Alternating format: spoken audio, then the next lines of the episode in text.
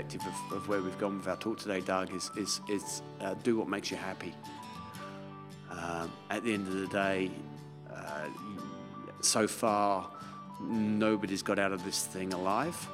Um, so, you know, with all, with all of my talking around nutrition and living longer and protecting yourself from dying, um, at the end of the day, do what makes you happy. And so I, I, do this because it makes me happy. I don't do it because I want to live to 105 or 110. I do it because it's what gives me the ultimate amount of joy every day. And so if people can find what gives them joy on, on, on a daily level, then go do that. Whatever that is. That was Ben Warren. This is Doug It, the podcast. I remember standing here right on this very same side. I was dying, but for you. Welcome to Doug It, episode 13 with Ben Warren. And the Catman Cat Stevens playing that background. Just another night. This is not just another podcast, though it's a good one, but man, I love this song. Just brought the Cat Stevens back this Christmas. Had a bit of Rod Stewart, Michael Bublé going down and uh, some of my Christmas themed yoga classes too, but can't go past Cat. I remember listening to this guy said, uh, "Truth." When someone speaks truth, you know you, re- you recognize it in yourself. Some people, some truth uh, resonates more than others, but Cat Stevens, he's the truth, all right. It's good stuff. And uh, but on to Ben. So chasing happiness in that little intro. It's a great conversation. Lucky 13. It's uh, funny how many similarities I have with Ben. This is a real joy, this one. Um, and 13 is also my birthday, so lucky 13. I don't know, something in the air. But 2016 also, Happy New Year. Great, uh, great time to be alive. Um, a little bit about Ben before we get stuck in. Shit, the rhymes be flowing. Must be something in that coffee or that toasted broccoli I just uh, cooked up. Ooh la la. Anyway, uh, I went to one of Ben's talks after the Organic Mechanic guys um, posted about it. Kind of followed him for a bit. He had a talk in Auckland on um, with Kevin Manuel, who I've also got coming up next episode. New Zealand's top CrossFit athlete and legend. Uh, uh, throwing some weights around and just come back from Spain at the World Invitationals, which is really cool. So that's a cool one to follow this one. But but back to Ben. Um, so the first talk I went to it was uh, with Kevin, and it was just really fascinating. His kind of really holistic, which is kind of a bit of a buzzword, but it was a really non-dogmatic approach to nutrition and cellular health, and kind of how each we've got our own certain DNA and characteristics and how kind of food works in with that, and uh, particularly issues with sugar and what ratio of kind of fats to proteins to carbs we're kind of optimized for. That's what I'm really interested in the moment is not just, uh, as they say in the Rewilding podcast, surviving, but so thriving, so that thriving element. So kind of unlocking uh, just that bit of extra potential you didn't even know was there. And I think diet is a a, diet's not even the right word. It's just uh, life or food, nutrition for the body, um, body, mind, and soul. So, and um, and yeah, Ben's story was so similar to mine. It paralleled it in terms of he had this golfing career and uh, was turning pro or looking at becoming a pro golf coach. I think he did become a pro golf coach, and then had a bit of a back injury and um, which uh, is kind of similar to me. I kind of gave golf a good nudge for a while, and then uh, Ben he jumped into nutrition, and and he but there's also this element which was interesting. He found a dairy intolerance which was causing his back issue, and he cut that out, and kind of, the asthma disappeared too. And then um, when he gave up his golfing career, got really into the holistic nutrition, got a master's degree in it. He's trained up in uh, kind of movement patterns as well in the States, but started to focus more on nutrition. Um, so much so that he gives uh, loves it so much he often gives up a surf to just work and study. So it really is what he's passionate about, which is really cool. And um,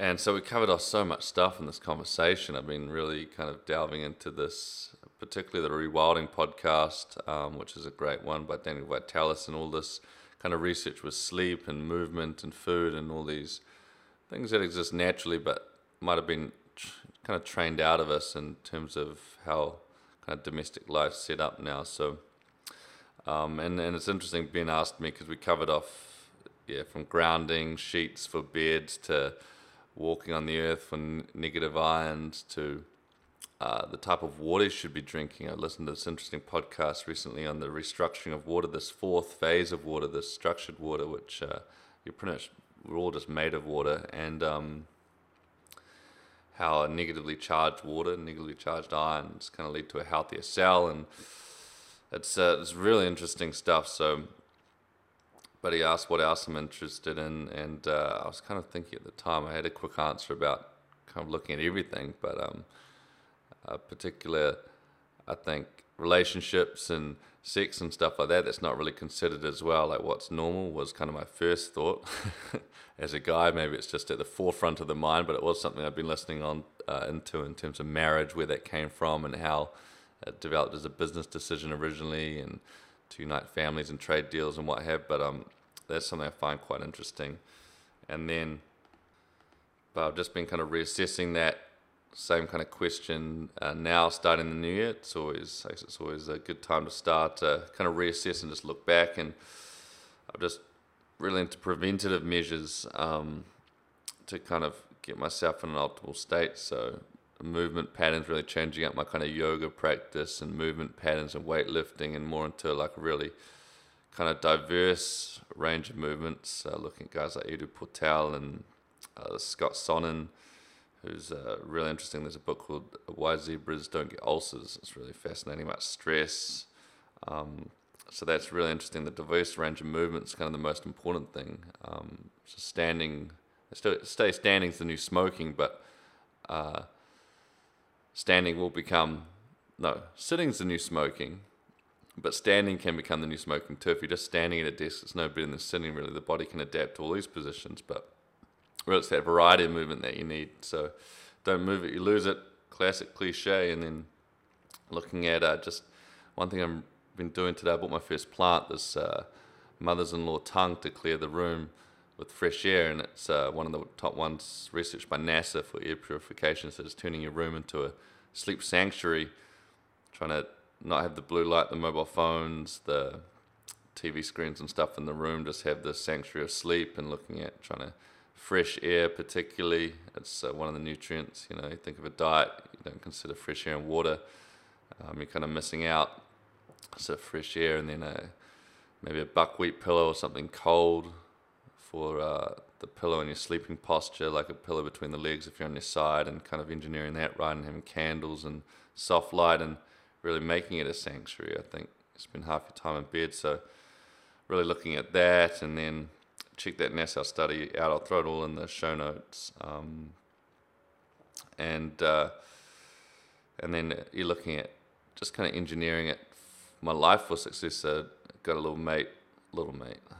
He's a big guy, little in the cars, but he's pretty strong. He's working on that though. He's best mate Josh, who we're going to do an accountability buddy with. So just to check in each week to have something outside of my uh, myself to keep me on track because I think it's so easy to kind of run off on a tangent. So to have a community around you, so I try and do a once uh, once a week check in with him just to go over what you know what you're working on for the week, what I want to tick off, and then great one by Tim Ferriss is just to plan these holidays in advance for the year or this time off. Um, I've got this book Vagabonding by Rolf Potts, amazing book on travel, not kind of the booklet travel, but the kind of authentic, what's going to pop up, don't even know where you're going kind of stuff. Um, has a bit of a vacation vocation, so uh, and and what that might look like for me, and I, am kind of excited to plan some cycle trips and get that benefit of months out of enjoying the anticipation and planning and looking ahead to it. So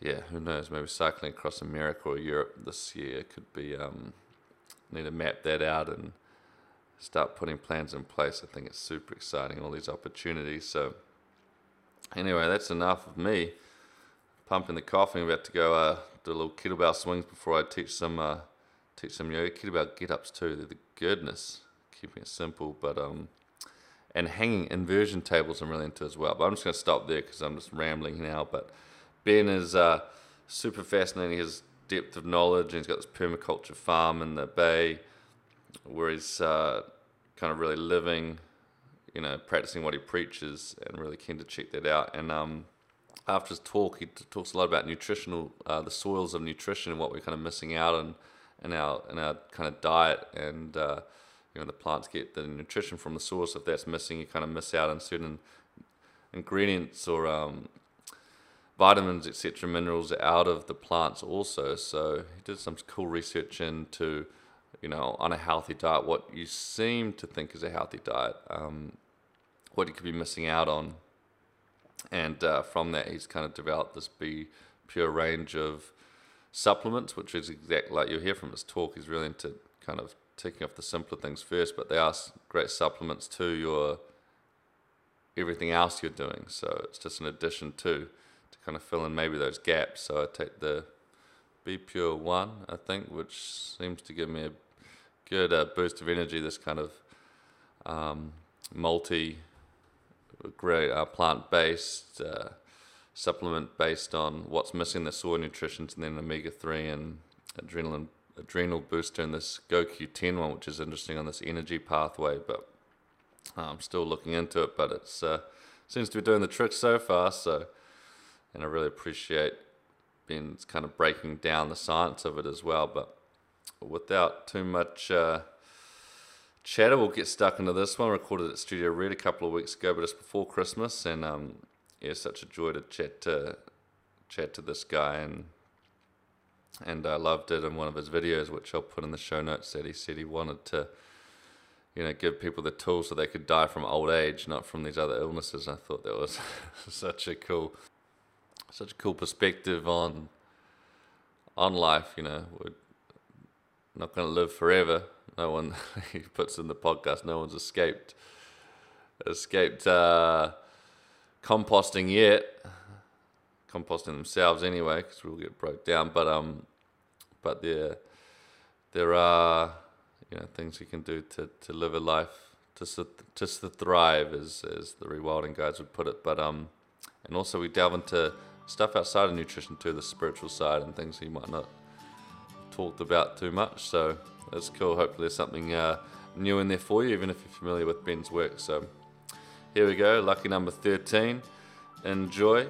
Make sure you check out bepure.co.nz for all uh, Ben stuff. Again, everything in the show notes. And um, here we go. Bon appetito.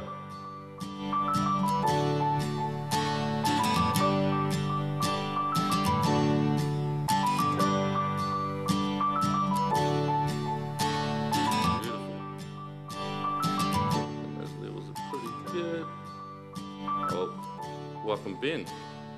Thanks, Doug. Thanks for having me. Uh, Studio Red here um, in Auckland, and you've just come up for a bit of work. Yeah, just come up for some meetings, some exciting projects uh, for next year. So uh, yeah, just lining up, lining up the year, and uh, yeah, it's uh, great to be here. Thanks for having me.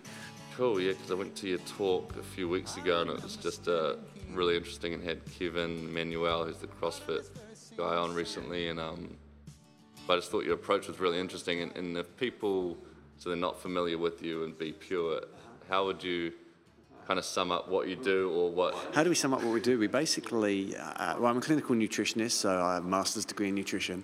Uh, I work in clinical practice um, with a large clinical team where we about 10 at the moment. So uh, what do we do? We, we basically give give people's bodies everything their bodies need to rebuild from a physical level, from a nutrition level. So that, that's primarily what we look at. And then we look at how um, the body's immune system is reacting to different foods. And we also then look at how the body's uh, metabolic pathways are reacting to different foods.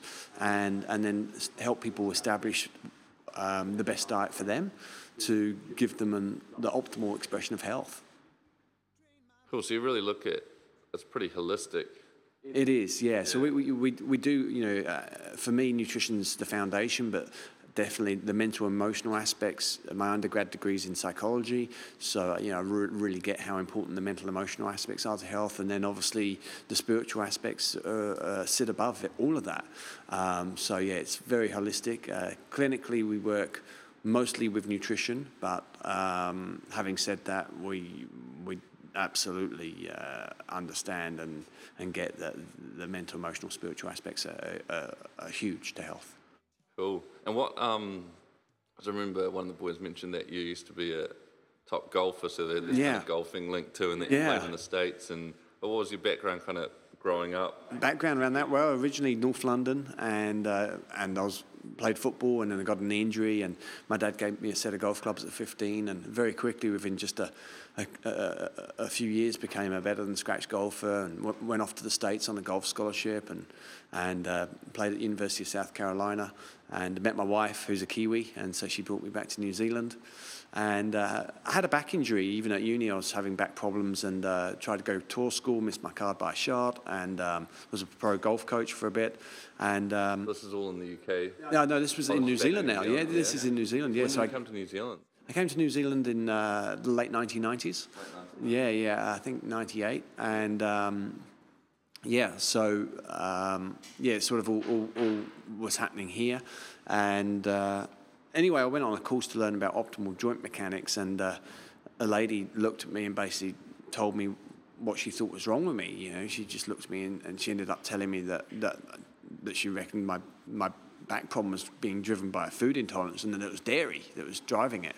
And uh, I was working with, you know, some of the top people in the country, ex-All Blacks physio, people like that, and and um, nobody had ever said to me that the food I was eating could be affecting my health. And so I was just astounded and very scientific in my thinking. So, you know, I was like, well, is there a blood test I can take? And she's like, yeah, you can, you need to do IgG, IgA, ELISA test, which you have to send to America. It's quite expensive. And I'm like, great, let's do that. Anyway, it came back, I was whey protein intolerant. Um, and so I got dairy out of my diet and, um, you know, a whole bunch of things started happening. Like I flattened my abdominal wall for the first time in my life. My asthma went away, and my back started getting better. And that was it. I was hooked. I was no longer interested in hitting a golf ball, and um, I ended up going and retraining through the one top health and performance institutes in the world, the CHEK Institute in California. Uh, and then we ended up doing a master's degree, and, and uh, so been in clinical practice now for 11 years. And I guess, you know, whatever I've always done, I've, I've always um, put my heart and soul and everything into what I've done, and that's what, what had me be a very good golfer. And um, so I've, I've turned my focus and passion into nutrition. So for the last 15 years now, um, I pretty much um, live and breathe um, nutrition, studying nutrition, um, and helping people. Yeah. Very cool. That's that just paralleled exactly what I've gone through the last couple of weeks. I've been uh, seeing some physios and chiros and osteos and like a diverse range of people looking at. Um, Yeah.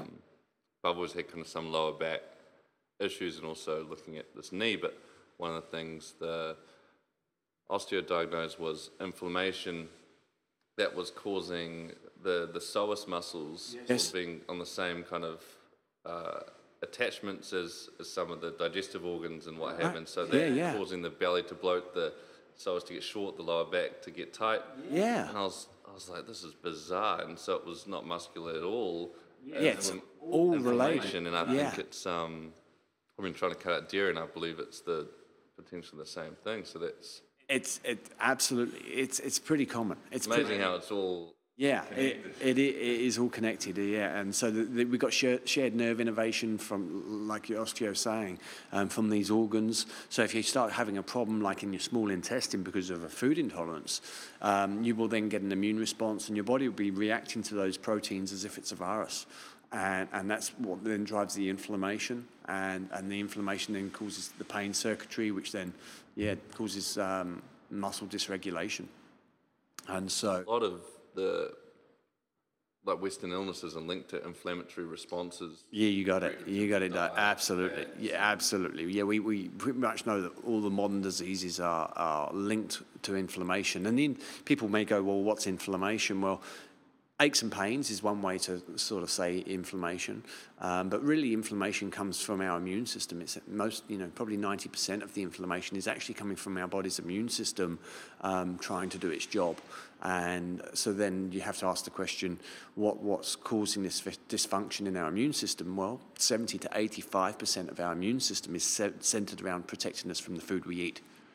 And so um, the easiest way to reduce immune load is to look at the diet and to reduce the the, uh, the immune load from the diet. So let me explain around that because some of your listeners may be going, well, um, having trouble following this. So when you eat food, um, your body has to differentiate between um, the proteins that are food and the proteins that are viruses or bacteria.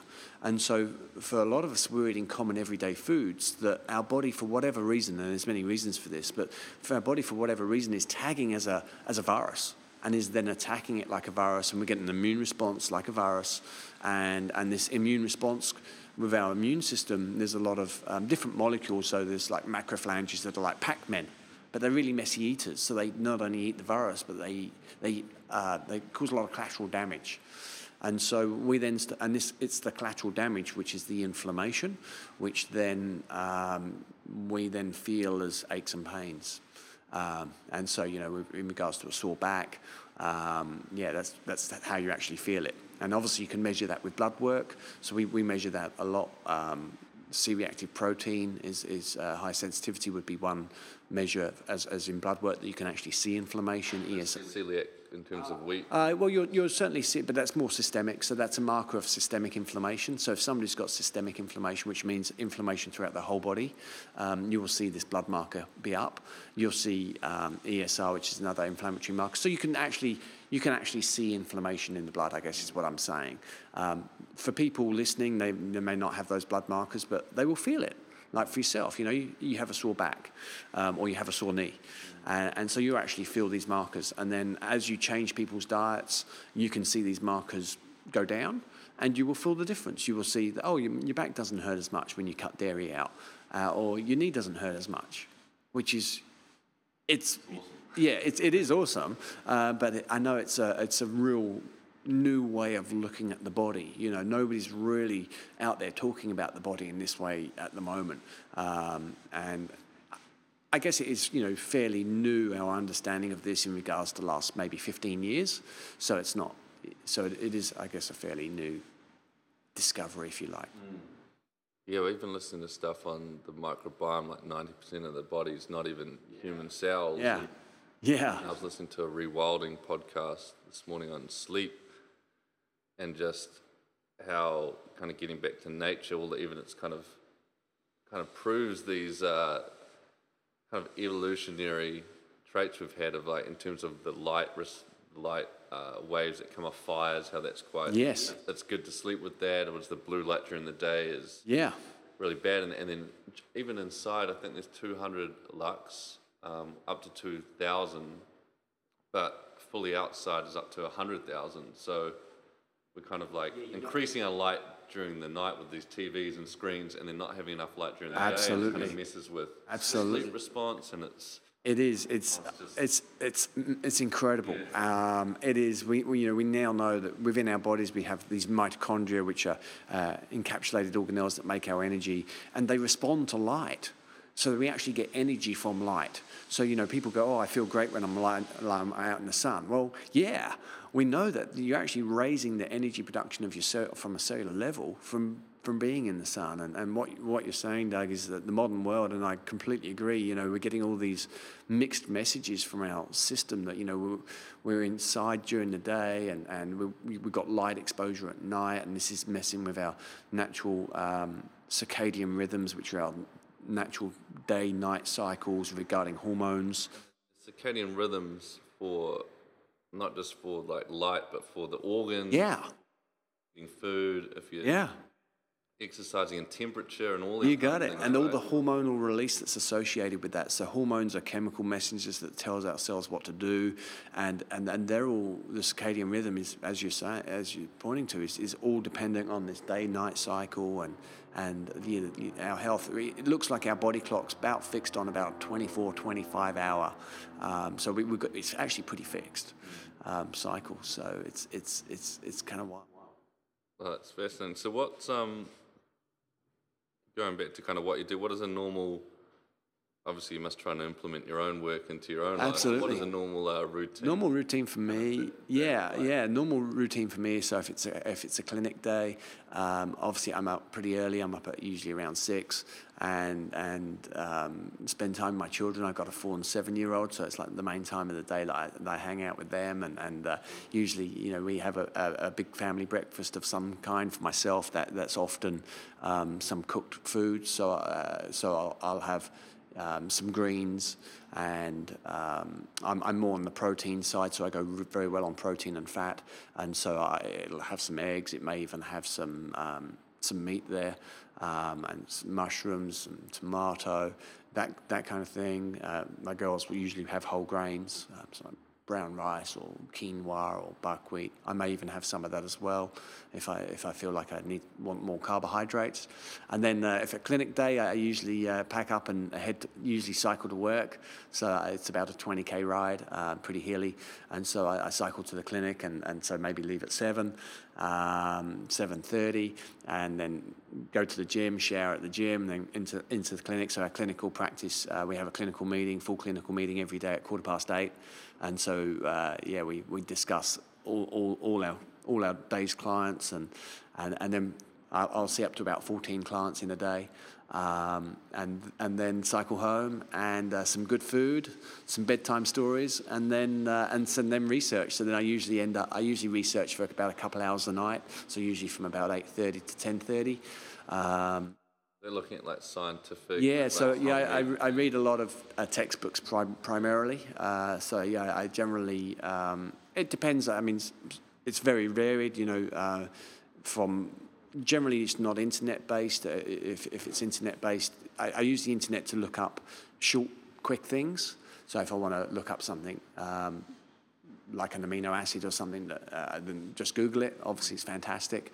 Um, but most of my main research is, is based around books and textbooks, and so I'll often read textbooks. So at the moment, you mentioned the microbiome um, just just earlier there that you know the beneficial bacteria. So I've just had my the genetics tested in my microbiome. So I've had um, I've actually had my genetics tested as well. So theoretically, I know what I'm going to die from, and then protect against it. Um, but I've actually had the genetics tested in my microbiome, uh, and then what we're doing, we're trialing some. Um, some kill protocols, we call them kill protocols, which are to kill pathogens in the gut.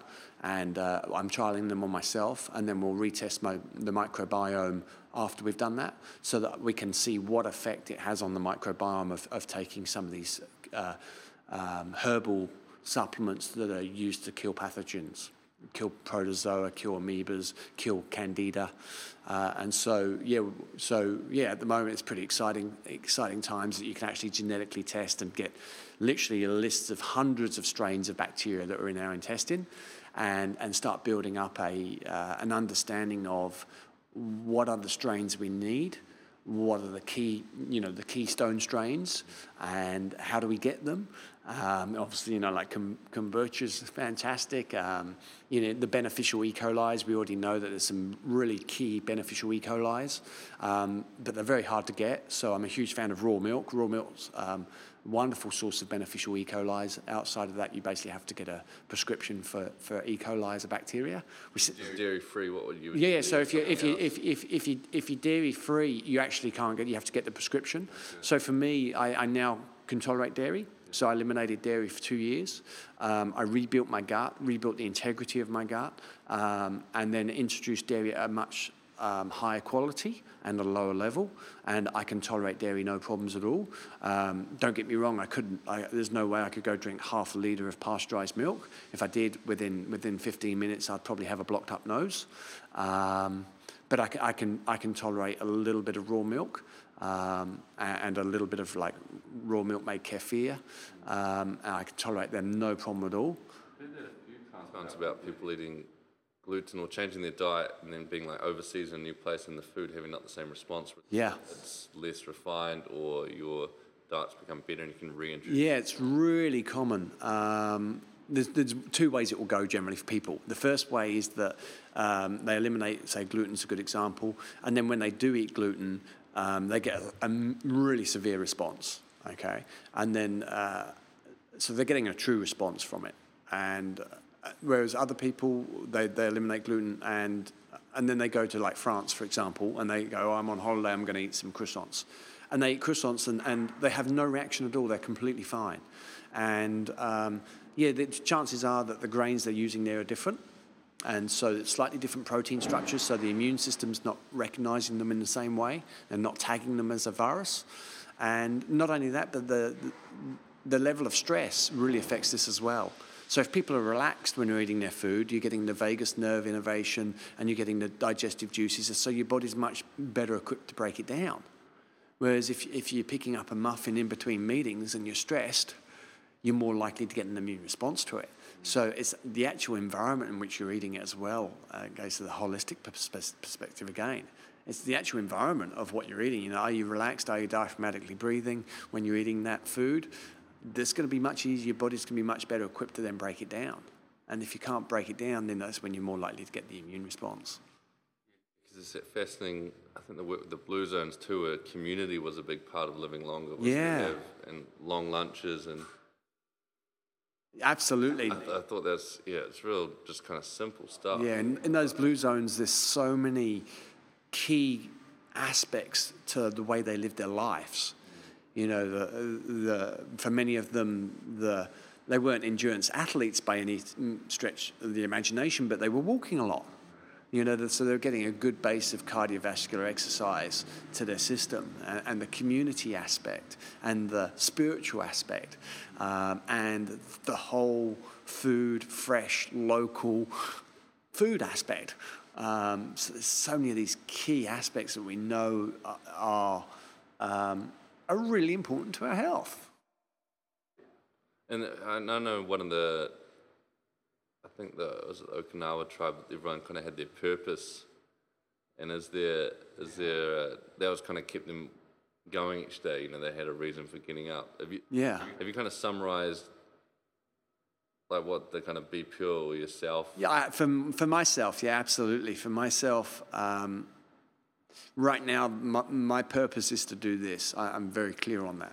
Um, like this, this is what has me get up in the morning. This, this is what has me um, exist. Is this is my purpose? Is uh, and I, the crazy thing is, Doug, I cannot understand. I don't even understand it myself. Like who who would, you know, if somebody if somebody said to you, you have to read textbooks and I mean, I, am I'm a bit of a workaholic, but for me, I don't differentiate between work and life. It's just, it's just, that's my life. That's just my life. That's just how I live. Um, and so I cannot explain it. I have an innate drive to read textbooks, which is just weird. I mean, it's just bizarre. Um, I, I, literally, and, and, so I'm a huge fan of that, and I think um, helping people find what they're here for, and it doesn't matter, it doesn't have to be anything big it doesn't matter at all. It's just being clear that no, this is this is what I'm doing right now. This is all there is to it. And and I think having that clarity, um, and I think that's again something in the modern world is that we don't necessarily have for a lot of people. I mean, I've had to work really hard on that for a number of years and cultivate that, I suppose, and now it's I own it.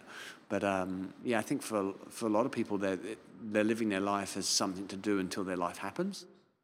Yeah, there's a bizarre concept. Yeah. That's, I mean, did you sit back and think, I like that. I just did a post on Memento Mori that you could die at any time, which was like a Renaissance artist philosophy. Uh-huh. I was like, what are you waiting for to do the thing any of you have got an innate ability to do?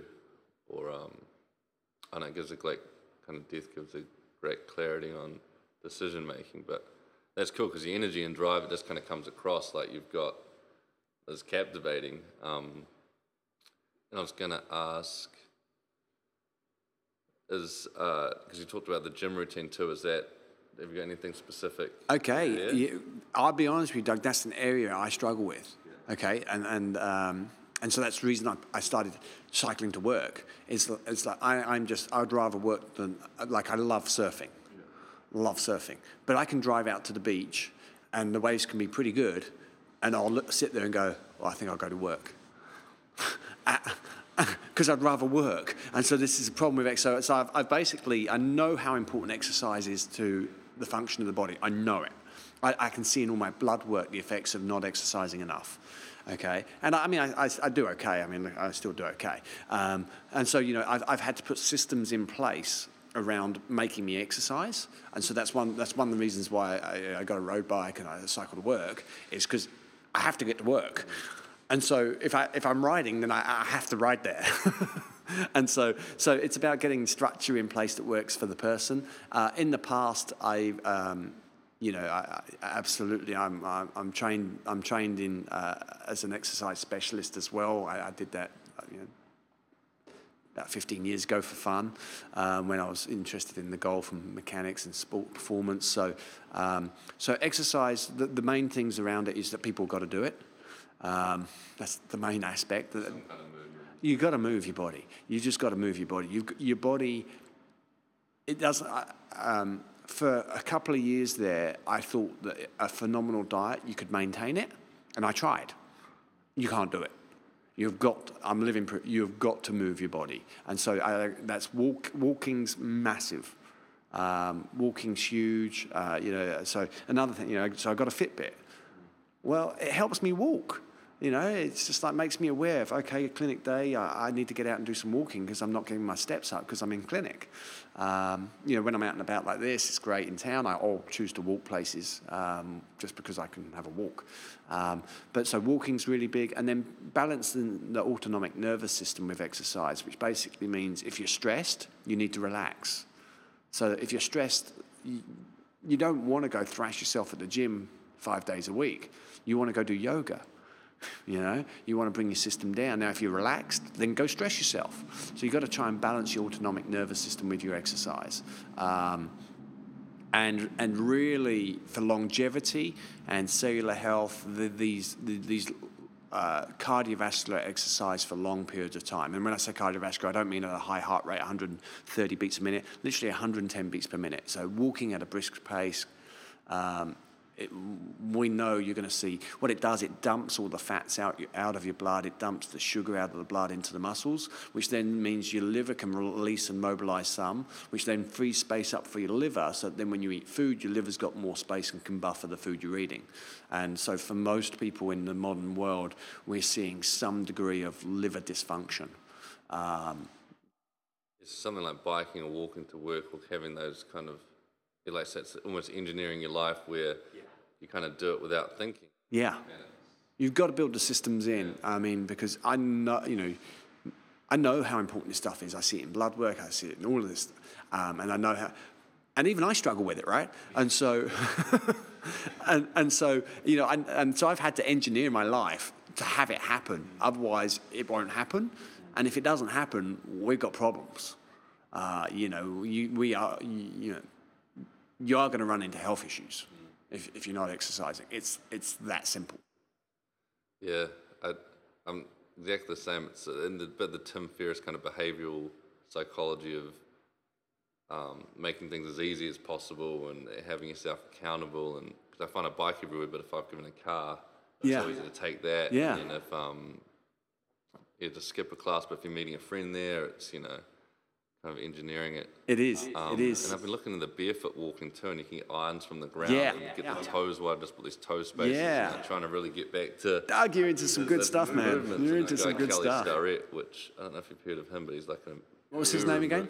Kelly Starrett. No. He's like an amazing movement specialist, and he kind of takes the same approach of these kind of innate primal movements that everyone should be able to do, Absolutely. and how the idea of even wearing high-heeled shoes or stilettos through your life, or even just running shoes with having you, shorten your heel cord and your Achilles by an inch through your whole life, and then you can't squat properly, and then you shear your knees. and Yeah, your- exactly. Your head goes slightly forward, and You got it.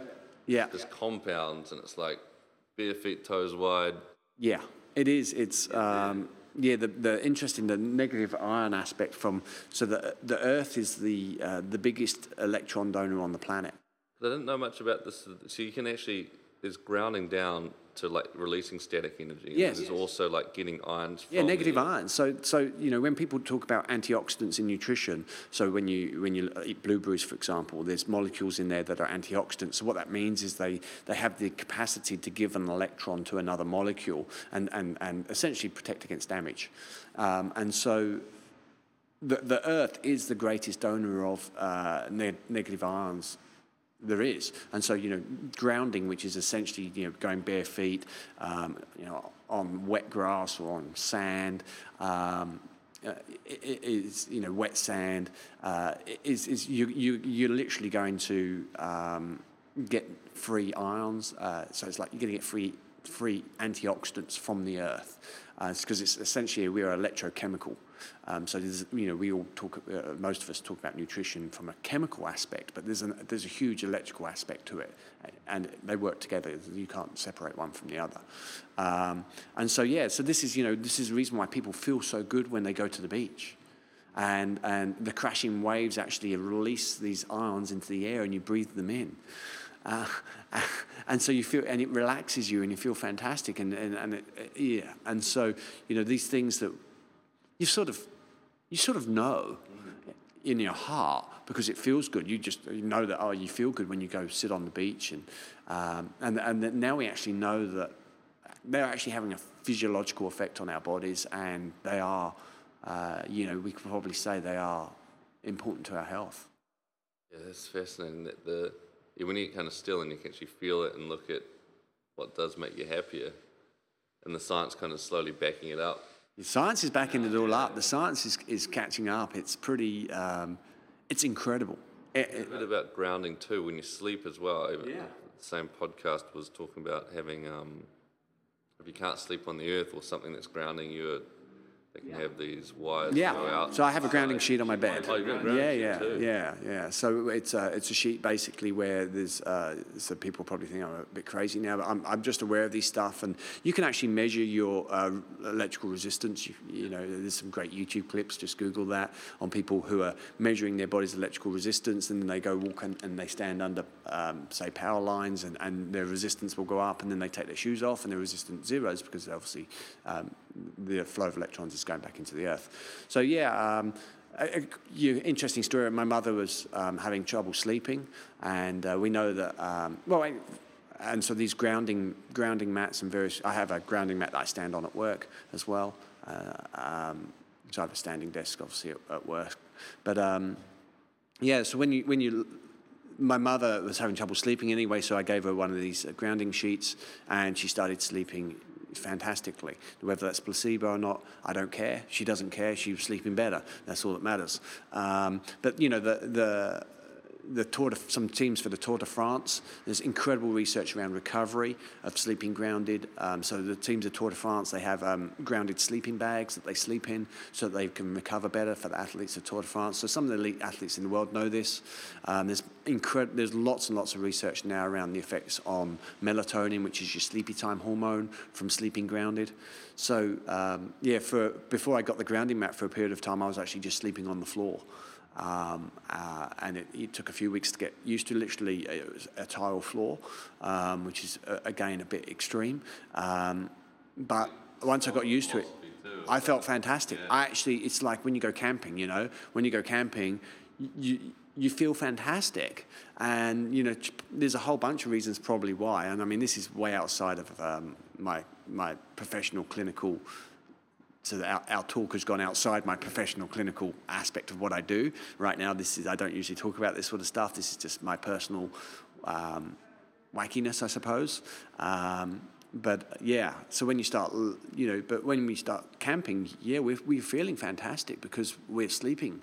Uh, you know, we're going to, we're going to, you know, usually you're in bed by nine o'clock because you've eaten, it's got dark, and there's not a lot else to do. So you, so you go to bed and you read for a little bit, and you sl- and you go to sleep and you wake up as soon as the sun comes up and you feel fantastic.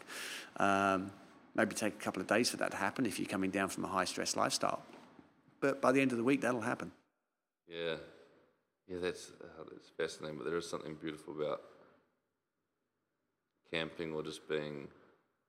I, I listened to this guy, Wudu, and he said the connection with nature is never lost. There's always that feeling of connection, but when you're in nature, you're on the grass, there's nothing else to distract you from that. The light's not there. It's, um, it's uh, very cool. And you talked about kind of athletes, and you worked with Kevin Manuel, who's yeah. kind of New Zealand's CrossFit champion. He just represented at the International yeah. Pacific Games, and he had some issues, and you kind of worked through some stuff with him. So is there kind of any takeouts from working with Kevin or any other top athletes that's kind of different? The main, yeah, the main thing, we, the main thing we, you know, we, we're supporting a number of Olympic Olympic athletes next for next year uh, for Rio, and uh, helping them out with their nutrition and things like that.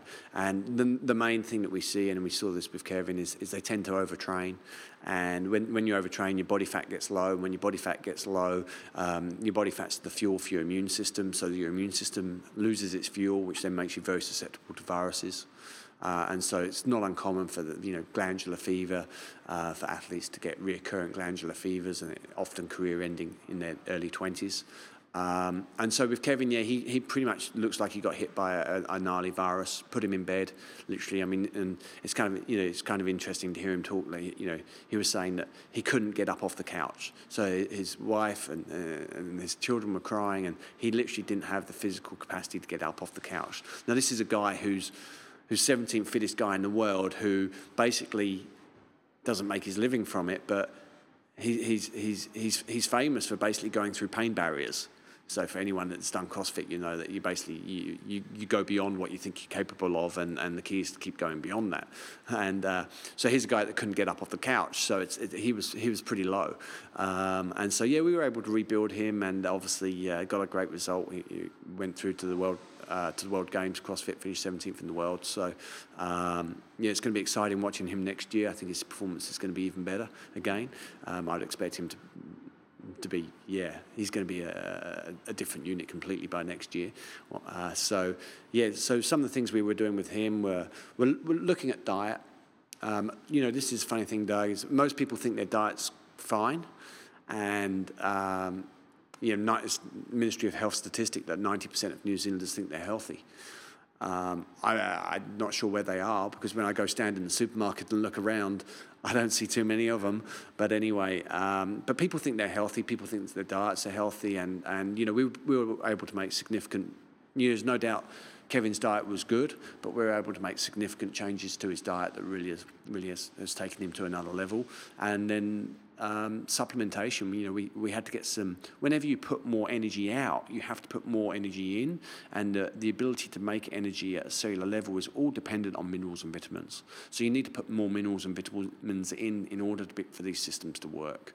And so, yeah, we were able to do that and get a great result. So, uh, he, and uh, Kevin's just, and I know you've interviewed him, and, and he, he's just the most uh, incredible, humble guy you'll, you'll ever meet, yeah, he's a humble dude and just obviously loves to work and um, yeah, I didn't realize he'd fractured his leg fully too. Is it playing rugby and to be competing at that level with after coming back from something like that, it's pretty impressive. Um, and managing a family and working hard, like it's not like he's just training full time. He's doing a full day out in the field. Oh, he works. He laying posts down and yeah, all kinds of stuff. Yeah, yeah. He he um, he he works. He works hard. Mm. Yeah, he, he, he's, a, he's a worker. It's really interesting, though, his job. Um, he's a really it blew me away this so he, he, he runs a contracting company that that uh, they they put in vineyards and and he was saying that um, he prefers to walk and carry posts and, and, and, lay the post down rather than being the machinery rather than being the digger he's, he's like if he's been on the digger all day he's, he's tired and he, he doesn't he can't go to CrossFit and train Whereas if he's been walking carrying posts all day, he's got great energy and he wants to go to CrossFit and train. And I'm like, that blew me away. I'm like, wow, if people could get that, if people could really get that, that it's the sitting down doing nothing that makes us actually tired. Yeah, I was going to say, even sitting here, I don't actually feel that good, but sitting on the floor or keeping in a squat position, Kelly Starrett's big thing is like 10 minutes in the squat position. It's a real natural but when you're in this kind of shortened hip flexor, they're rounded, you're not breathing yeah. well, your kind of shoulders are rounded, and yeah, if you don't move it, you lose it. Eh? Absolutely, you you yeah you you you've got to you you got and, and, I mean like I'm a nutritionist obviously, and so nutrition's a big part of what we do. You got to move. Mm. And um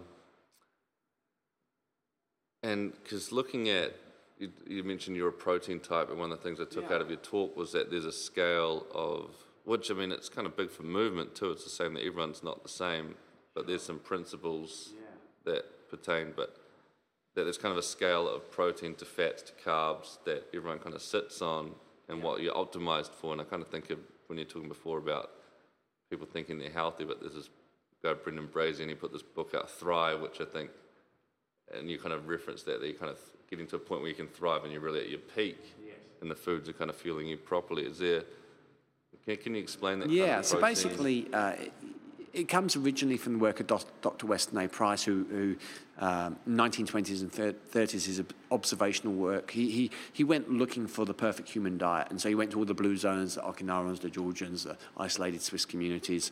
He, he looked, and, and he found what he found is that, that people's diets were incredibly different, but they were incredibly healthy eating their native diet. So the Greenland Eskimos, uh, the Inuit were getting 80% of their calories from fat and protein. They were really healthy doing that. Native American Indians, some tribes were getting 80% of their calories from red meat. They were really healthy, zero rates of cancer, um, very low rates of heart disease on their native diet. And at the other end of the continuum, he found African tribesmen, and this, this is, I want to tell you this story, Doug, it's an interesting story. African tribesmen were getting 80% of their calories from carbohydrates, whole grains.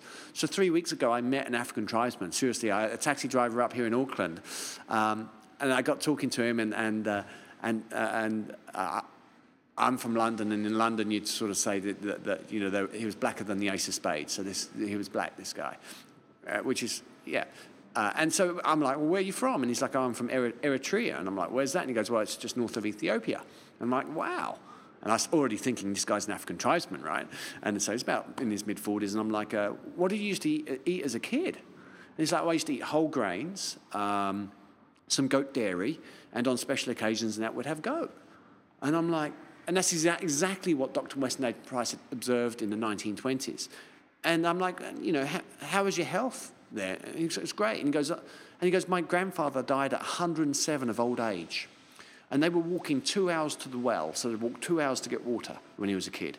And, and they'd go two hours and they'd get 20 litres of water, and by the time they got home, they would have drunk about five litres of water because it's so hot. And so his grandfather at 107 had the health and vitality to still walk to the well okay? And basically, his grandfather died of old age at 107.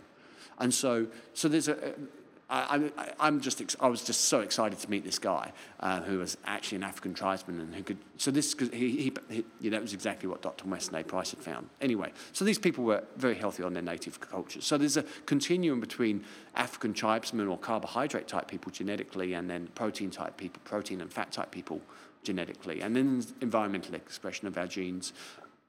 So the first thing I would like to tell you listeners is that I believe that most people are eating too many carbohydrates for their genetics.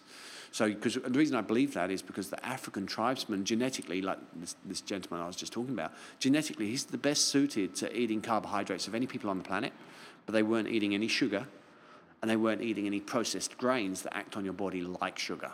They were eating the whole grain.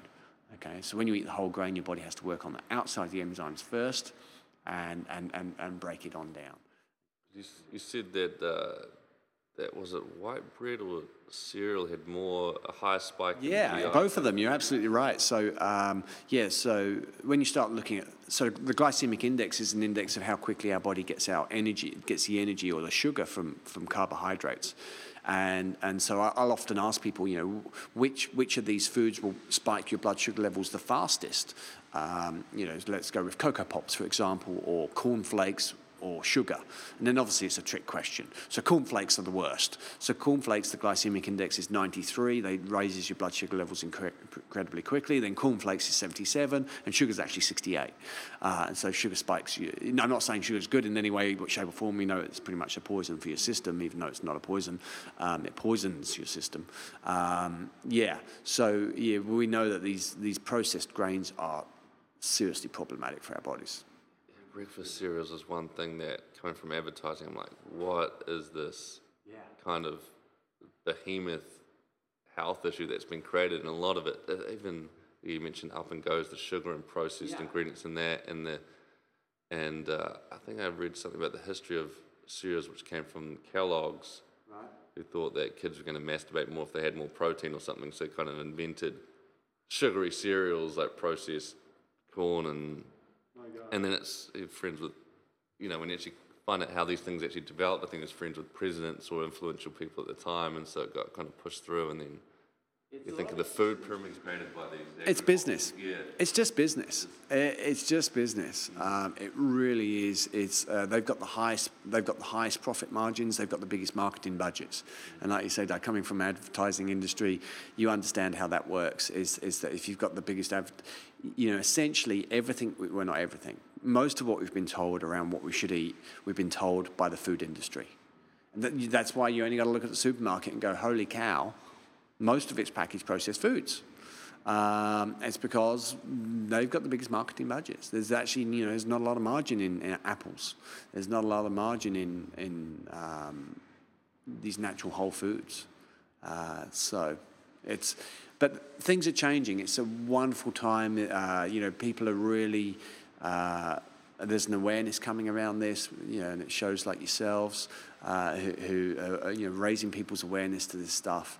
And um, the internet, people, it's, you, you can get good quality. There's still a lot of noise out there, but you can get, you can find find good quality information.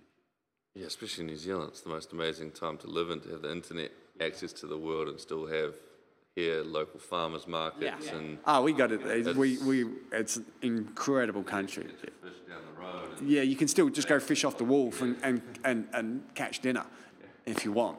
You know, it, it is it is literally uh, pretty crazy.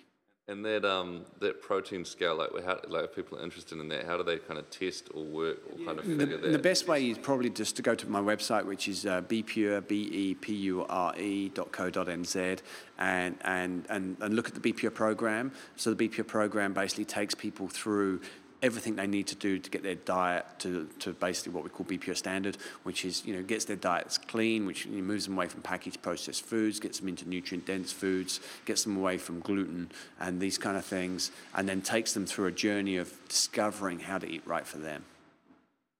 Awesome. And um, and then I remember you mentioned the soil depletion and the nutrients not being in the food, and you've got a permaculture farm. My mum's big into horticulture, and we're looking at doing the same. And I've always kind of, you know, you know when you taste a tomato, it's really ripe and it's local and it's out of the garden, how good it tastes. Yeah.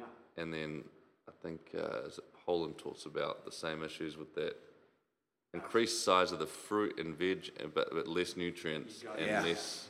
That's exactly, Doug. That's um, you. What you're pointing to is we can taste nutrition. Okay, so what you're pointing to is exactly spot on. Is is that you know uh, the example I use is you know probably people remember a peach tree that a family member has, and that when you got a peach off that peach tree, when you bit into it, it exploded into your mouth with flavour. So what you're tasting, you're tasting the nutrition, the complex proteins, the complex carbohydrates, the phytonutrients, the flavonoids, the polyphenols. You're tasting the minerals and vitamins. 80% correlation between taste and nutrient density. And so these days we look, we see peaches in the supermarket and we go, oh, they look nice, and we get them home, we bite into them, and they taste like water. It's because the nutrition's not there. And so I first came across this when I did my master's degree. I had to do the most nutri- comprehensive nutrition analysis software on the planet, which is tied into the USDA database of what's in our food. And when I started analysing people's diets, I started seeing that people were massively deficient in, in these vitamins and minerals. And so then I went on basically a 10 year journey of trying to discover why. Why? Um, and we were seeing it clinically. So once I got into we were seeing, you know, we're doing blood tests and nutrient testing for people, and we were just seeing people. I just recently te- tested a 30 year old executive here in New Zealand, and he's deficient in everything, basically everything. Uh, and he's already sliding into type 2 diabetes. And this guy's he's skinny. He, you know, most people would look at him and go, he's healthy. He's 30. Okay, and he's sliding into type 2 diabetes. Um, and essentially because he has no nutrients. Um, and so, anyway, uh, we yeah went on a 10 year this journey, and, and that led to the fact that, you know, like uh, I live on a permaculture designed organic nutrient dense farm where we grow 80% of the food we eat right now because when once I started discovering is my gosh, I can't buy the sort of food I want to eat. I can't buy the sort of food I want to supply for my family. And so I'm like, I've got to grow it. And so, yeah, eight years ago, we moved on to a, a, a property and started, you know, it took four years to remineralize the soils, spent $10,000 remineralizing the soils and did soil testing twice a year, et cetera, et cetera. So, unfortunately, for mineral depleted soils, um, the excessive amount of nitrogen use right now, um, the food we're invariably getting is candy floss.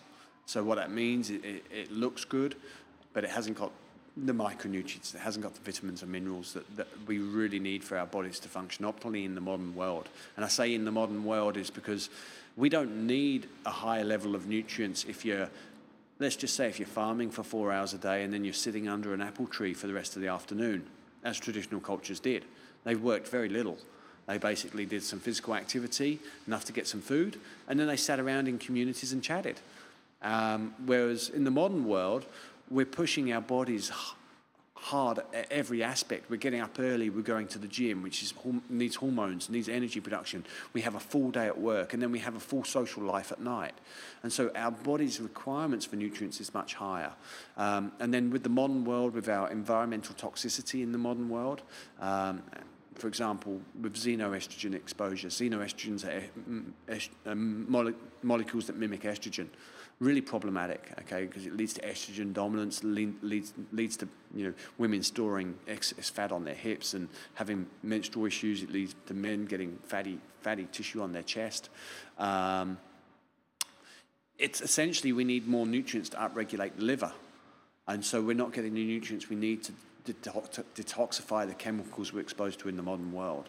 And so, uh, for that reason, I'm a, I'm a huge fan of people taking extra extra nutrition in the form of nutritional supplements to basically pick up on what they're not getting from their diet to optimize their metabolic functions within their body. I think there is a lot of uh, kind of fog about supplements too, and a lot of people taking just yeah. multis or yeah. fish oil tablet or um, and then maybe not solving the problem of actually eating well, yeah. and then having this as a as an addition a supplement is in the title. It's not. Yeah. It's not the. It's not. not you have this and you can eat shit and then do the rest of the yeah, thing. It's like. Right, right. You spot on, Doug. Yeah. Um, you're spot on. We. I mean, I'm known in New Zealand for reversing um, the parameters of type two diabetes. Um, did a study seven years ago that we did that, and we've done that. We've reversed, you know, the parameters of type 2 diabetes in many, many people now, so that technically no longer exhibit type 2 diabetes. Um, and you cannot do that with supplements. You can only do that with food. Now we use supplements to help us do that, but you're absolutely right. It's, it's got to be got to be food based.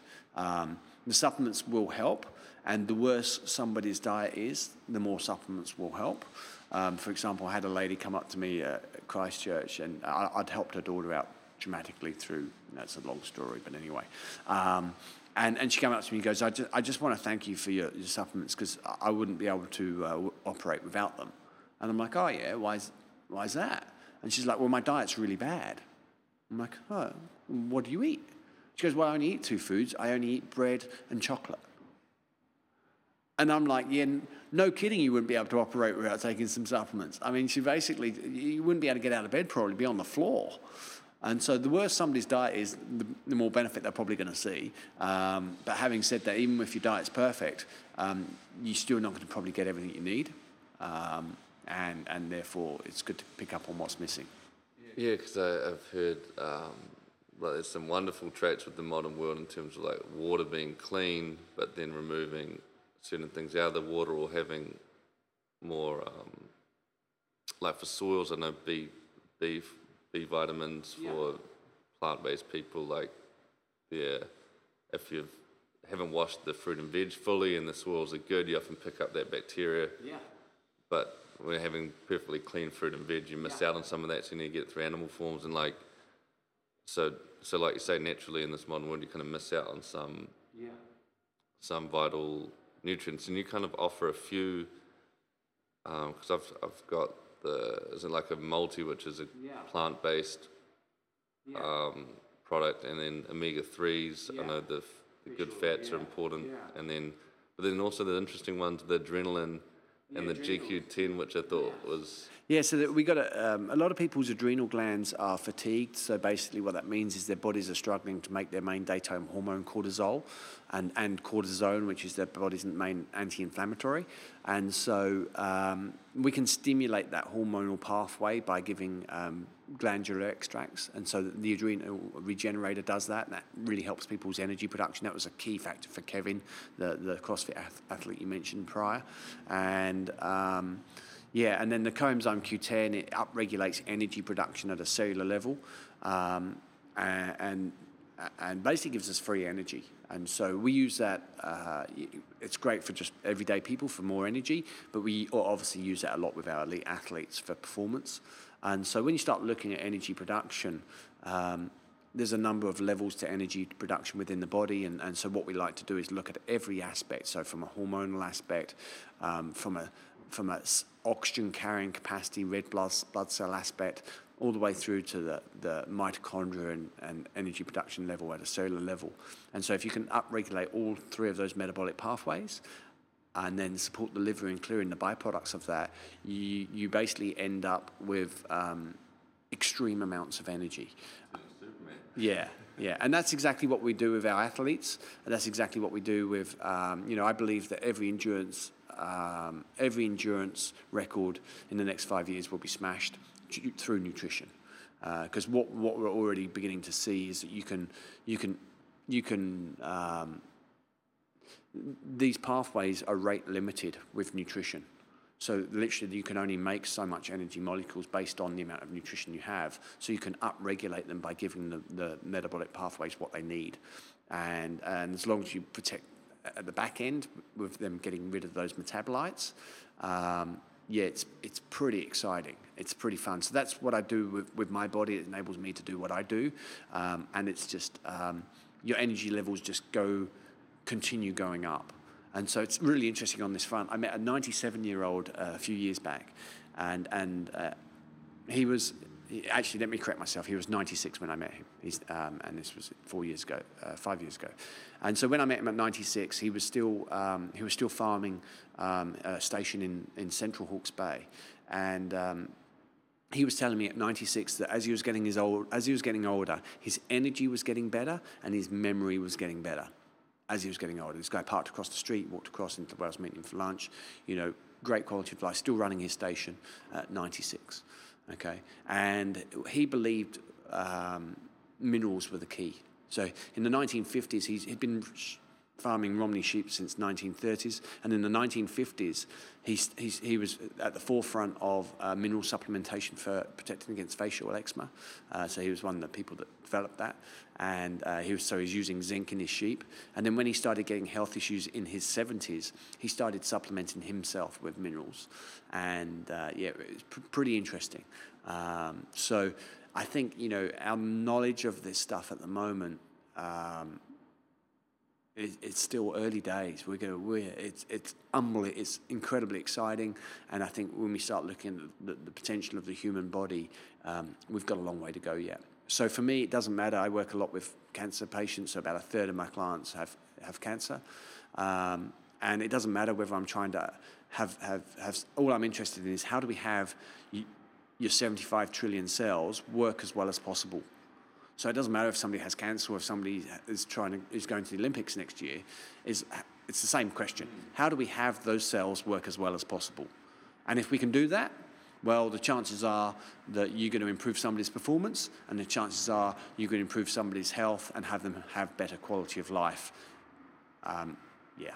Yeah, that's fascinating because even going back to the sleep thing, it was, I think, the nurses that worked shift work and they messed up their sleep, and the mitochondria wasn't there to get rid of the bad cells, fuel the good ones, whatever, and, it, and also had the same effect to cancer because cancer, once it gets to a certain size, yeah. feeds. Yeah, it starts causing hormonal uh, dysregulation. Uh, and the mitochondria works in with that somehow.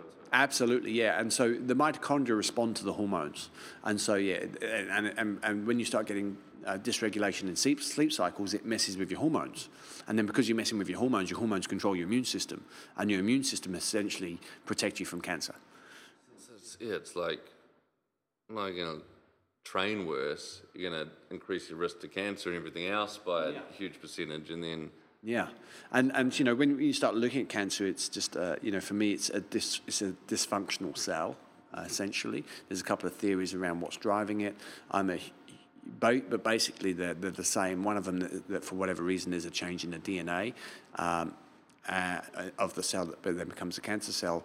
Uh, and the other theory is it's a metabolic theory that, that there's a whenever there's low energy in the cell, the cell refetalizes and, and becomes a, a, a trophoblast cell, which is um, and it changes its DNA, which is the same thing. So I think they're probably both correct. Um, but essentially, it, it's around um, having the cells be as healthy as possible And so anything that causes cell dysfunction can lead to a cancer cell per se, and uh, regarding soft tissue cancers. And then um, there's still got to be a dysfunctional immune system because theoretically your immune system should recognize that cell and, and go and kill it. And so, for whatever reason, the immune system's not able to recognize it or can't get to it or is overwhelmed because of the food that people are eating, um, and cancer ensues. Cool. Sense. And have you got an opinion on fasting? Yeah, I think fasting is. Um, I think fasting's pretty pretty good to do. I don't recommend people do it um, like um, out clinically. We, we we do recommend it, uh, but I don't recommend to the general public that they just go do it like a ten day water fast um, because of because of medical medical contraindications. Um, but certainly intermittent fasting, so you know not eating for a period of the day or not eating uh, or just having some juices for a day. I, I have no problem at all with, with that. I like people to try and stretch their metabolism as much as possible. So we've got, we've got different metabolic pathways for energy production within our bodies. And the more you can stretch those pathways, just like exercise, the more you can do different exercise, the better your body responds to it and the more resilient your body is. And so it's exactly the same with food. So I think it's a great thing to, to sometimes not eat. Um, yeah, and especially in the Western world, you know, we've got an abundance of calories. We're, we're overfed and undernourished, so we're getting too much, too many calories, not enough micronutrients. And so anything that we can do to stretch these metabolic pathways and have our body use these pathways that haven't been hasn't haven't been used before, um, it's going to be very beneficial. Yeah, because it seemed to me that's a, quite a natural thing to maybe skip a meal or not have. You know, if you're hunting or whatever, you'd maybe not go through periods of the day. We would have a. 'cause I feel like you can be so full all the time and it affects your mind. You're not as sharp, and then um, yeah.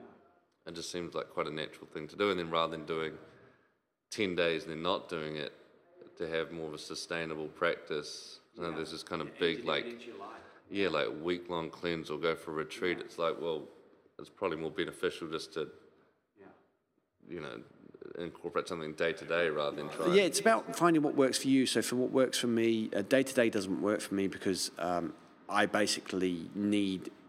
Um, what happens when you start doing these fasting things? Invariably, your energy levels will go a little lower, which is great. Um, you know, if, so if, if you're relaxing up, perfect.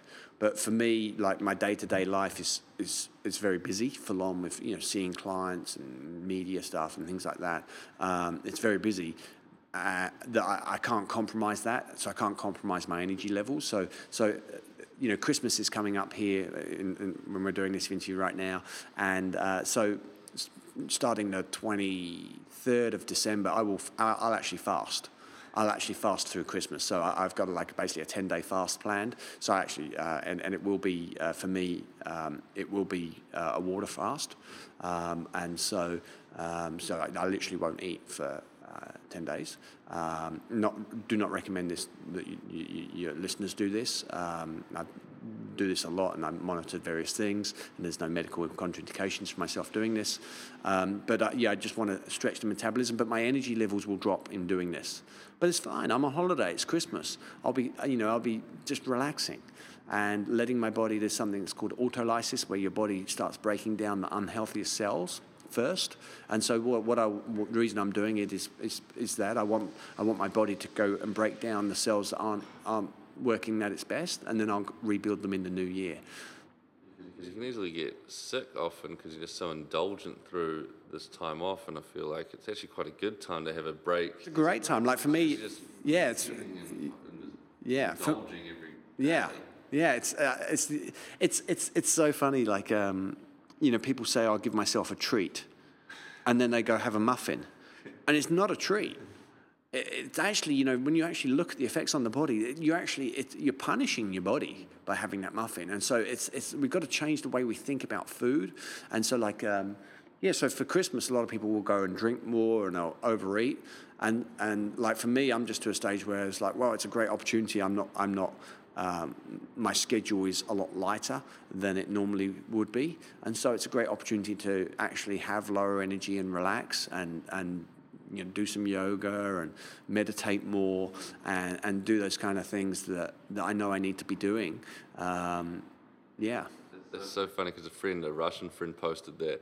He's a really kind of health health nut, but he um, awesome athlete, and he said in Russia, the vodka toast, I think Mazel Tov is to health, or the the toast of vodka was to health, and it's so contradictory to. but it, yeah, I think it's changing those paradigms, and same thing, um, being masculine and skipping sleep.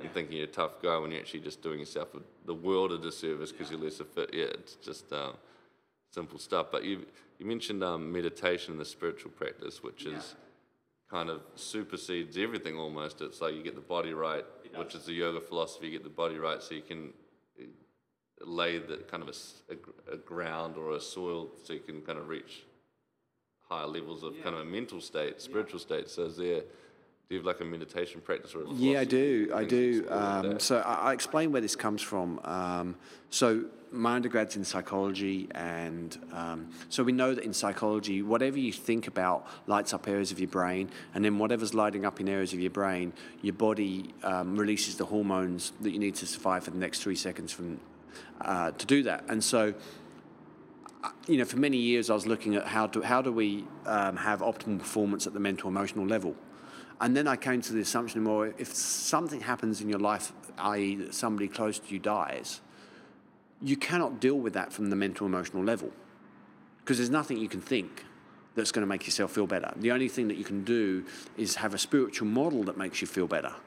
So I'm like, oh my gosh, I've got to develop a spiritual model that enables me. So if somebody dies, I can be okay with that, because otherwise it's going to affect me physiologically and it's going to affect my health and how I. How, pragmatic way to yeah, I know it's a very yeah, and, and I it's, it's progressed a lot. So so I, I literally went shopping for spiritual models, and and um, I started looking around, and I, I liked the idea of karma, and I liked the idea of reincarnation, and so literally I just I, I, I just went shopping and I adopted a spiritual model, and I mean I'm originally uh, um, brought up as an Anglican Christian, uh, but but not really you know going to church and things, except for special occasions, I suppose. So anyway, um, so yeah, I, and so this this is going back sort of probably 15 years. Um, and uh, so yeah, so these days I uh, I've been now doing it for so long that I believe it. I know I own it. I know it. And so I I, I do Kriya Yoga. So Kriya Yoga is um, so uh, Paramahansa Yogananda, who wrote autobiography of a, a yogi, um, which is a, a I guess a, a pretty big spiritual text in the Western world. Um, and so I, I practice a form of meditation that's called Kriya Yoga. It's not really any yoga as most people think of yoga in regards to, I guess, asanas. Is that what you call them? The posture? Yeah, in regards to postures, there's no postures. It's just a meditation. Um, so, yeah, I think it's because what that does is, if, if for me, it's all connected. And the, the interesting thing is that um, I guess you, if you want to call that a spiritual awakening, is that that happened at the same time I changed my diet. So yeah, so I changed my diet, and whether that opened me up to something else, I have no idea, but um, something else happened. Yeah, and that's all I can say, I guess, around that. And, you know, at the end of the day, it then comes back to your sense of happiness and wellness and peace that you, that you hold. And, um, yeah, and I I guess I had that feeling and, and it hasn't left yet. So this is good. Awesome. Yeah, that, that Kriya Yoga. There's, there's a movie with Yogananda called Yeah. Wait too, which is really cool. Yeah, I haven't seen that yet. at the I'd- festival, but um, fascinating book. I've got the audio book. Really, really recommend that. But I haven't had any experience with Kriya Yoga. I mean, I've heard there's a lot of breath work. Yes, it's, it's all Took it- yeah, and I've been doing um, some Wim Hof method. Have you heard of the Iceman? Oh, yes, yeah, yeah, yeah, yeah, yeah, yeah, yeah. I'm doing Yeah, his breath work. really? and I've just hit some peaks in terms of mitochondria created with really oxygenating the body, and, and it kind of makes the pH more alkaline, and you kind of get these mental states of just euphoria and kind of Yeah, what, what's, that, what's his name again? Wim Hof. Wim Hof. I'm um, just going to make a note of that because uh, I really, yeah, I've enjoyed that. I did a, I took a whole gang of people at a friend's 30th in Taupo the other day, and you do the cold showers too, which is really has amazing effects. Um, or the ice baths, but um, but I, yeah, I was fascinated with the Kriya Yoga because the actual techniques. It's only taught a few times a year, I think, in It New is, Zealand, it is, yeah. yeah, and yeah. um, it's quite a comprehensive. You can do it for almost hours. Oh, you, you, you basically can, um, and so yeah, you, you can. It can be very addictive. Um, you can end up. You, that's my only concern with it. Is is I could very easily just end up blissing out and not want to engage in life. Um, so you, uh, again, this is coming from a very personal level. Um, I don't really. You know, I've only, you know, only, only probably told three or four people this, Doug. So how are you getting this out of me and getting it on on, on, on radio? Is uh, yeah, but um, it, it, it's you know because basically you can just bliss out, and and then you know the, the there's there's concern that you don't want to come back uh, to what is perceived as real life from this blissed out state. And so, yeah, you have. Uh, for me, I, I get a little nervous around it, um, and so uh, I have another spiritual teacher, and you know, at the moment, I've been advised that I, I can't do it too much, um, and so I'm, I'm okay with that. So at the moment, I'm, I'm not doing it too much, and and so I, I have to kind of hold back. Otherwise, it, yeah, otherwise I may just bliss out on the farm and and uh, not necessarily fulfill on what I'm here to fulfill on. Yeah, it's that, that balance, because they have talked about in the yoga text that some people are, you've got a family, you've got something that you're meant to do, whether it's an occupation, whatever it is, but that maybe that sitting in the cave thing isn't isn't for you, it's for a later part of life. Yeah. And, and Or- they- or a previous life. With. Yeah, yeah, exactly. It's not, um, maybe it's not quite right at this time, but Yeah. So that's yeah. That's um, yeah. I'm pretty clear that that right now that's not meant to be me. That like that what I'm doing right now is what I'm meant to be doing. Um, but it does. It, it there is a lure to that, and um, it is. It is. It is interesting. Eh? It is. It's. It's. It's a wild thing. I think like like the health thing, you don't know to experience it where you can go or what it, you you're only living at the level of your knowledge and experience, and, and then when you tap into something higher than that, it's it's just like a yeah, it is a bit of a drug. Yeah, yeah, it is. It is, and and and you know, the interesting. is, I think you hit a big thing there, Doug. Is that we only you can only operate within the construct of what you know. And so, for most people, from a very basic level regarding nutrition, they don't necessarily know that plastic drinking bowls are leaching xenoestrogens that are driving estrogen dominance. They don't know that, so they, so they just carry on drinking out of plastic drinking bottles. And so, we only operate within what we know. And so, as what we know expands, we can operate at a higher level, but we can always only limited to operate within what we know. And so I, I, that's, I guess, why I enjoy reading books so much is to try and get outside of the expanse of what we know or what I know into what I don't know, because that's that's that's where the learning happens. Yeah. So yeah, I can uh, I can cut that out though, so save the audience the the toilet break. But um, yeah, what I was going to say, I just listened to I can't remember who the guy was, but he's really smart. Might have been one of the PayPal founders or someone who's really up there. But he looked at diet or lifestyle just in terms of information. Didn't try and cut anything out. He's like, I'll find out more about what's in Coke and how it's produced and how all the ingredients affect me, and then I'll no longer want it. The, default, by default, he couldn't he couldn't drink anymore because he thought, yeah. no, this aspartame or this artificial sweetener or something, it's going to do this and that, and it's going to shorten my life by this many years, and so it was like purely through knowledge, he'd be live a more just a real existence, like a, a mindful existence. Um, and I thought it was such a cool way to approach life and, and things like a diet was just to find out more. Yeah, I think the information for a lot of people is big. You you got to have that information. Um, knowledge is power. Um, there is a lot more to change than just having the information for some. You know, it's emotional for a lot of people as well. But um, yeah, that, I think you're absolutely right. The, the first foundation is information. So I, I, can I ask you a question though? Yeah, sure. So, I mean, you, you, you, you, your readings are uh, broad and expansive, and I- you know, I'm super impressed with, with yeah, with, with your knowledge. So, you know, we've spoken about a lot of things. You've asked me a lot of different areas here. What, what other areas have you looked at?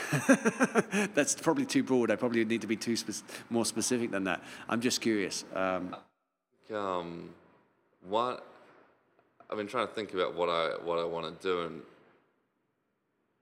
and part of it was writing a book. Maybe that's what I don't know whether I should say this anyway, but um, like what they don't teach you at schools for schools, and I was like, there's there's the sexual side I think too, which isn't really talked about, like being more open with relationships and questioning social norms, like why we do things a certain way. Um, and then the bigger purpose, and then philosophy. I don't know. I'm trying to.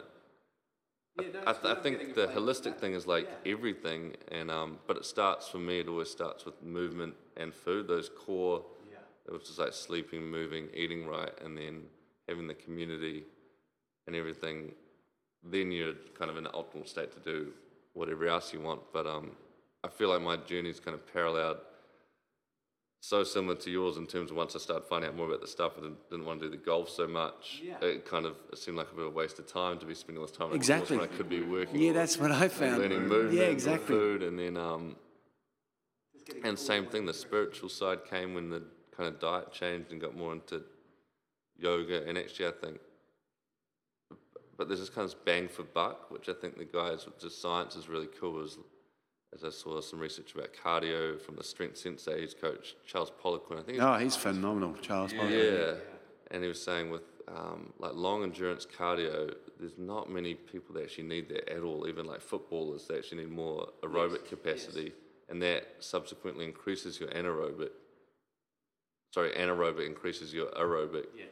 Um, and so you could be just wasting all this time, Yeah. and I think it's in the four hour body book too, or having like a 10, 15 minute workout a couple of times a week, which does what the equivalent of a few hours does. Yeah. Um, and s- same kind of approach to food, just being like, well, there's that kind of uh, the 80 20 rule, which Tim Ferriss is big on. It's like 20% of the work for 80% of the gains. Yes.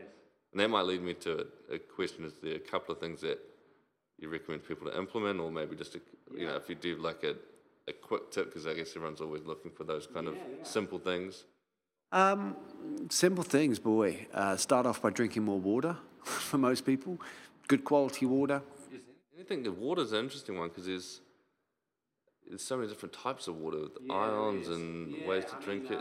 Like- Start off with with let's you know there's absolute levels. So I mean at home we we have um, artesian spring water, but I still run it through about a three thousand dollar filter that ionizes it, uh, changes the the hydrogen. Uh, hydrogen oxygen angle so it's better absorbed by the body. So you can go down the rabbit hole with this stuff like anything. Um, but you know most people simple tip start off by drinking more water okay? And then well not from a plastic bottle. Well actually water from plastic bottle is going to be better than no water. So uh, you know the, the other day um, I got thirsty and I was on the road and I had to buy water from a plastic bottle, you know, because I'd already I'd flown somewhere and I'd already drank the water in my glass bottle that I bought a litre and a half with me, and so. Um, so yeah, water. Start off drinking more water. Then obviously look at you know then the quality of the water. So you want to be knocking out chlorine. You want to be knocking out fluoride. Then you want to be looking at mineralized water, and then you want to be looking at alkalized water, and then finally alkalized and ionized. Um, and so yeah, that would be the, the the levels that people can go to within water. Um, start uh, other simple simple tips. Um, this is going to not be a nutrition tip per se, but uh, start thinking about your breathing. Being bringing awareness to your breathing, I think, is probably can have a profound effect on people's health. So most people, uh, if they don't know how to diaphragmatically breathe, then um, then you know go go go to a yoga center and, and start learning how to how to breathe correctly. Um, yeah, uh, one of the most best courses I've ever done. I, I did a five day breathing course. Um, um, yeah, so yoga breathing course for five days where they just basically teach you how to breathe for five days, which you kind of think, well, you know, I made it to be 35 at that stage with breathing okay, um, but, you know, it was absolutely huge in regards to the benefits of, of breathing correctly. And so, um, yeah, so learning how to breathe properly and then, um, again, not another, not a nutrition tip, and I think this is probably just reflective of, of where we've gone with our talk today, Doug. Is is is uh, do what makes you happy. Um, at the end of the day, uh, so far, nobody's got out of this thing alive. Um, so you know, with all with all of my talking around nutrition and living longer and protecting yourself from dying, um, at the end of the day, do what makes you happy. And so I, I do this because it makes me happy. I don't do it because I want to live to 105 or 110. I do it because it's what gives me the ultimate amount of joy every day. And so if people can find what gives them joy on, on, on a daily level, then go do that, whatever that is. Oh, that's a great place to end it. I was going to ask the billboard question, which was, what would you put on a billboard if you could have one up anywhere in the world? But I think that would probably that'd be a good one to have up there. It makes you happy. Yeah.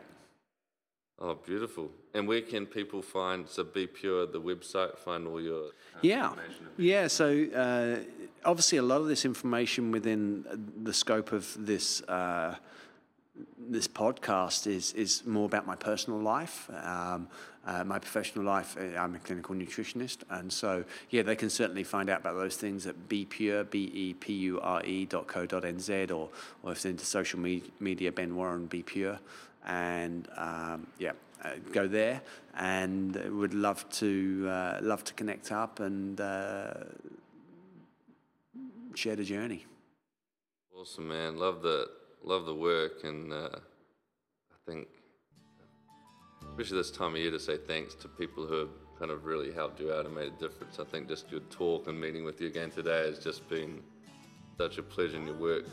Literally, like changing lives, which is uh, so cool. And doing it in such an awesome way. It's uh, it's just a privilege. Yeah, to good. share. Oh, well, thank you, Doug, and I really appreciate the opportunity to come and talk on your show. And you're doing great work, and uh, yeah, and uh, yeah, we're obviously uh, on, on a very similar journey, so it's very cool. Forward to getting down to the permaculture farm in the bay and check- checking, Checking it out. it out, absolutely.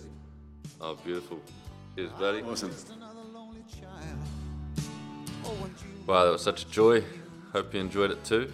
Uh, hope you dug it. Lucky number 13, and uh, if you use dug it, the promo code is always 20% off for Organic Mechanic Kombucha. So it's the good stuff. Check it out. Good for the microbiome. I'm going to try and get my microbiome and DNA testing done with Ben just to see what I can uh, do to improve my life. And um, plenty of cool things coming for 2016, as I'm sure you have. And uh, but I'm gonna try and keep a few of them to myself till I've actually done them. I think there is a bit of a trap. It can work both ways. You can tell people what you're gonna do and have them kind of hold you accountable to it, you can also talk about a lot of stuff and have a sense of having done it, but really you haven't. So, so uh, it's not real till it's real. Get those ideas out of their head into the into the world. Get some good nutrition into you. Water, oxygen, food, movement. It's all good, baby, baby. And uh, have a wonderful start to the new year. Lots of love and uh, think less, experience more. The cat lay us out. Sing along if you know the words. It's good for the soul. I was flying, but for you, it was just Another night. Everybody